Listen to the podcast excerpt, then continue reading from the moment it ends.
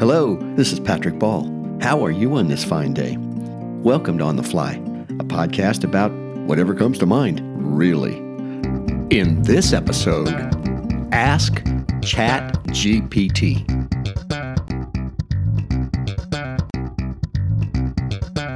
As children, we learn by asking questions and relying on our parents to answer them. As we mature, in our conscious thinking, we begin to explore the existence of a higher being, and through prayer, meditation, or quiet contemplation, we ask much larger philosophical questions. Answers to those questions are synthesized based on experiences accumulated over a lifetime from our education, experiences, and creative thinking. However, Today's world has a cloud based computer system that can consolidate knowledge and provide answers to just about anything you choose to ask. So the question is what do you ask? Like many, I've been exploring the power of ChatGPT and some of its practical uses. So I asked it, What are the three common questions people ask you? Chat GPT's response Number one, what is the meaning of life? Or similar philosophical inquiries. People often ask deep, existential questions seeking insights into the purpose and meaning of life, the universe, and our existence. Number two, how does AI work? Or technology related questions. Users frequently inquire about artificial intelligence, its capabilities, limitations, and how it functions. They may also ask about specific technologies and programming languages or seek advice on using various software tools. And number three, how can you help me with my homework or educational assistance requests?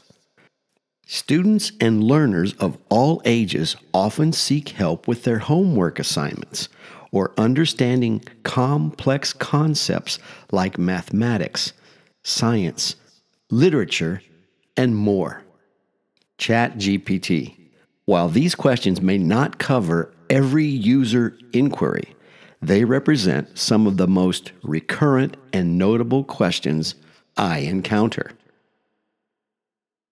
Recently, during a lunch discussion with my good friend, Dr. Hanley, we discussed this very subject, and he asked me to set up his computer to make it easy for him to log into ChatGPT so he could challenge the AI with questions he has been considering in writing his latest book. He became curious after one of his friends mentioned how he had used the AI based on the following request Act as if you are a Zen Roshi teaching a Catholic priest about emptiness. His response was as follows Roshi, Good morning, Father. I am honored to share some teachings with you from Zen Buddhism, particularly the concept of emptiness or sunyata. Priest, Good morning, Roshi. I'm curious to understand this concept. Roshi. It is truly a profound concept. In Zen Buddhism, emptiness does not mean nothingness.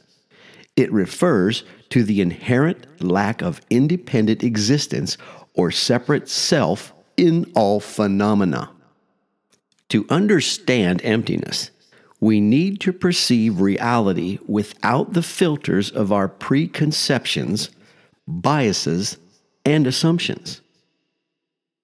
Priest, how is this related to the idea of God? Roshi, it's not about denying the existence of things or God, for that matter.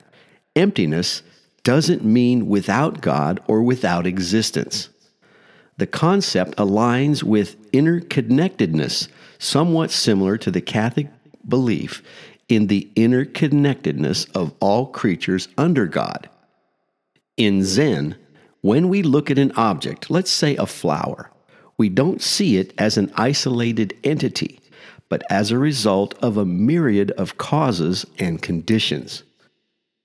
We see the sunlight, the rain, the soil, all the elements that have come together to give rise to the flower.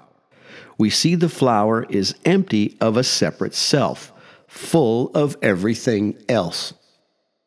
Priest. So it's not negating reality, but seeing things in their true relations and dependencies. Roshi. Precisely. We are part of a vast, interrelated process. Everything is connected in such a way that everything else is reflected in it, and it is reflected in everything else. Just like St. Paul once said, we are all parts of the body of Christ. This is not too different from the understanding of emptiness in Buddhism. The key difference, perhaps, is that while in Catholicism, the concept of the individual soul is central, in Buddhism, we speak of anatta, or no self, which is not the same as non existent, but rather an absence of a separate, permanent self. Through this understanding, we can appreciate the true value of emptiness, a state of awareness that frees us from attachments and aversions, offering a deep insight into the nature of things. Priest, I see. It's a profound concept indeed. It's going to take some time for me to fully comprehend it. Roshi. Yes, Father. It is the work of a lifetime, or perhaps many lifetimes. The experience of emptiness is often beyond words, beyond concepts. It is a deeply intuitive understanding. But even as we struggle to express it in words, it brings us closer to the wisdom of emptiness. Remember, Father, the essence of the practice is not to eliminate all thoughts or feelings, but to understand their nature. It's like watching a river flow. The water always changes, yet the river remains. Emptiness is the river. Our thoughts and feelings are the water. We are both the river and the water, changing and yet unchanging. This understanding brings compassion, peace, and wisdom. It is the heart of the Zen practice. My listening friends, the question remains what would you ask?